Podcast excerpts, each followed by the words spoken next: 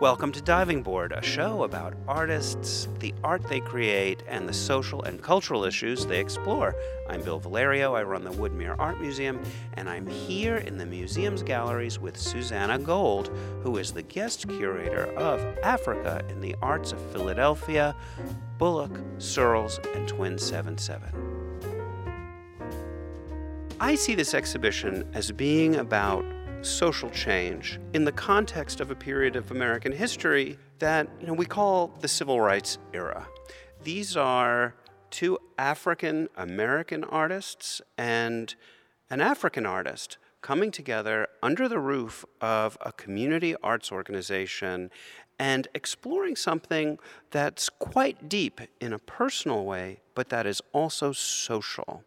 And I believe, surrounded by all of this work, that the result of all of it, and I don't mean the gestalt, I mean the meticulous, disciplined exploration of African forms and how they can completely change the vocabulary of the arts, you know, for these particular artists, but also bringing African line, African pattern, African subject matter, to me is a revolutionary act. Do you see it that way? The term that you introduced, revolutionary, is this art revolutionary? And I think, yes, it absolutely is on a number of levels. So, in terms of being revolutionary within the context of Ile Ife, it very much was something new and different. This entire Ile Ife experience was a community building experience that was very much needed at this time in the 1960s or uh, early 1970s. So, the fact that there was an environment that was created specifically to address issues of identity, issues of heritage, and connecting to that heritage was something fresh. It was new, and it was appealing to a lot of people who had no ideas before this that this was an interest that was circulating. And then they came together at this space. They came together, they met each other, they got to know Charles Searles, Barbara Bullock, Arthur Hall, and everyone else in the community. And I think that aspect of the entire community coming together with a shared interest that they could explore for the first time in this space in Philadelphia was something that was culturally and socially revolutionary.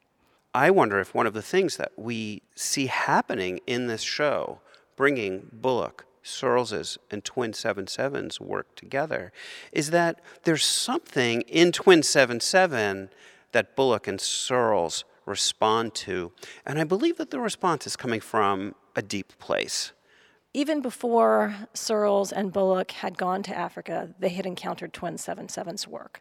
So this was a moment where they were starting to see what African contemporary art looks like. But the idea of a heritage, of a connection, of a culture was something they both had to be proactive and do the research to find out. Both Bullock and Searles had gone independently to the Penn Museum, which houses one of the greatest collections of African art in the world. So they were able to see sculptures, they were able to see traditional objects, learn about their contexts, and then think about that and translate that into their own work, not by imitation, but by digesting that and coming up with their own visual language in order to express these ideas. So, is Twins providing them with a new visual vocabulary. And you know, we're standing next to a painting by Twin 77, one of his plywood cutout paintings. Are there things that you would point to that Searles and Bullock get from Twin 77? There's so much rich visual material in Twin 77's work. If you look closely, you'll see the tiniest details in every inch of the painting. There's pattern that covers every surface, different patterns. There are interlocking forms. There's figures laid on plane after plane uh, within the composition, and they're very unusual forms. They're covered in what he calls his tattoo work, drawings on a field of color within the bodies, on their clothing, that are so elaborate. They have figures, they have gods, they have goddesses, they have patterns, they have details there's so much to think about and so much to look at in this kind of work. And this is new in American art in the 1970s. This is fresh visual material that was unknown here before. And it's a different kind of African art than the interpretation of African art that modern American and European avant garde artists were accustomed to. So we know that Picasso and Braque looked at African sculpture in the first decades of the 20th century, and Cubism emerges out of that immersion of theirs in African sculpture and the fragmentation and abstraction that they found in the human figure mostly figurative sculpture in African art that appealed to them. This was something different, though, right? And I wonder, I mean, do you feel that Searles and Bullock, you know, needed to get away from that kind of mainstream modernist idea of what Africa is? Yeah, I think so. And I think that's part of the appeal of Twins' work because it doesn't look like that early modernist European interpretation of African sculptures or African masks or African traditional objects.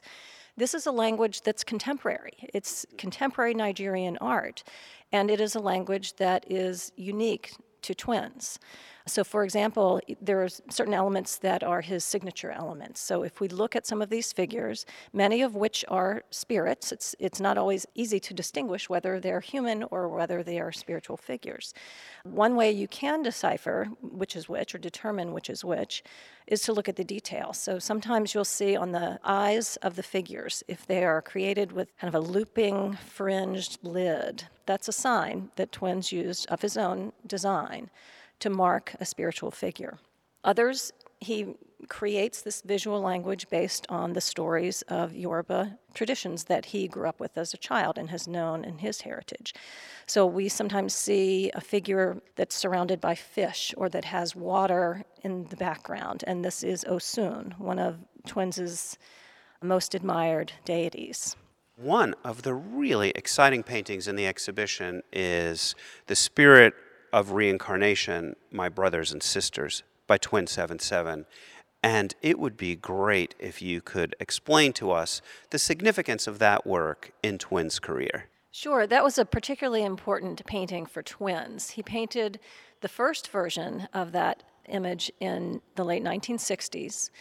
And the image depicts a series of figures that are within the spirit world. And these figures are representations of his lost brothers and sisters. This narrative that he presents in the painting is his own personal family narrative. It's actually the story of his own birth. The story is a very interesting one, and he tells it like this Twins was born to his mother seven times. He was born as a twin six times, and his mother lost all of those children. And it was not until she gave birth to her seventh set of twins that he survived. His twin sister did not. So, twins, his name is the plural, twins 7 7, not twin, because he considers that he holds the spirit of his twin sister within him. Every time the brothers and sisters were born, they were reincarnated to try again, basically. They were reincarnated to see if they would live. But all of these children are called Abiku children, and that term means that they have very strong connections to the spirit world, and the spirit world has a very strong pull and kept them within the spirit world. So, twins in the image, twins presents these lost brothers and sisters in the spirit world.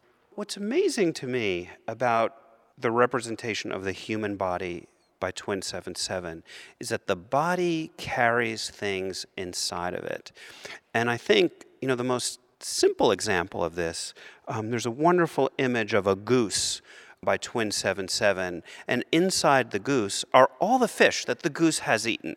I mean, it's about the cycles of nature. The whole painting is about that. And so there's a turtle that tries to eat the goose egg. The goose protects its egg from the turtle, but then people come and they gather the eggs, and then monkeys grab eggs out of the people's baskets, and the monkeys eat the eggs. And so we're talking about a whole cycle. And inside of all of those bodies are the spirits that have been consumed by that body.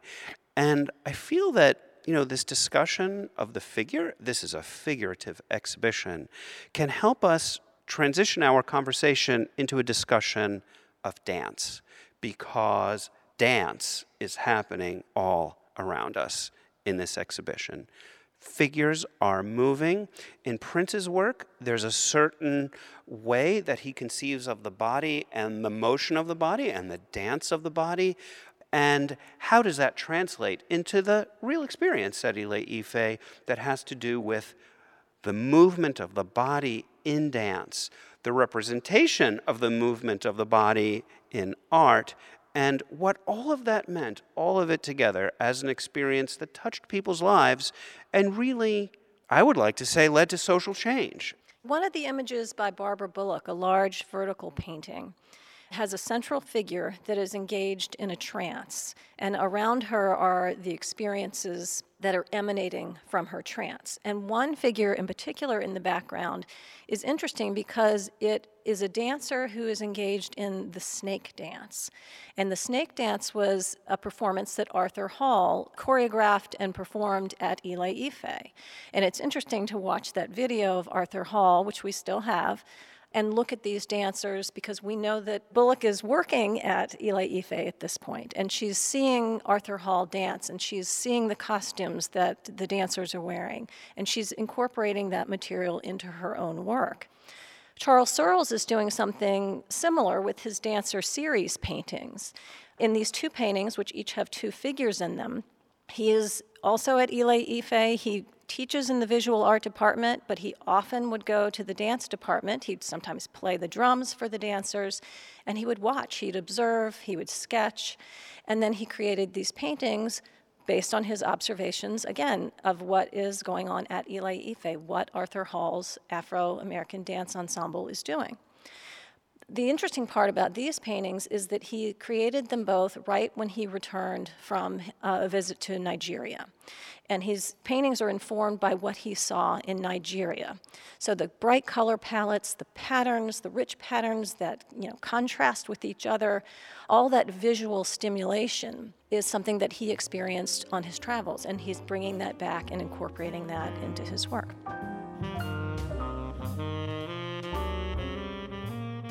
Thank you, Susanna, for joining us today. Please check out our website, woodmereartmuseum.org, for information about the exhibition itself, but the many, many programs that will be taking place that integrate music, fashion, dance into the fabric of the exhibition. Thank you to Stephanie Marutis of Cavender Media, dedicated to narratives of social change, and I hope you'll subscribe to Diving Board.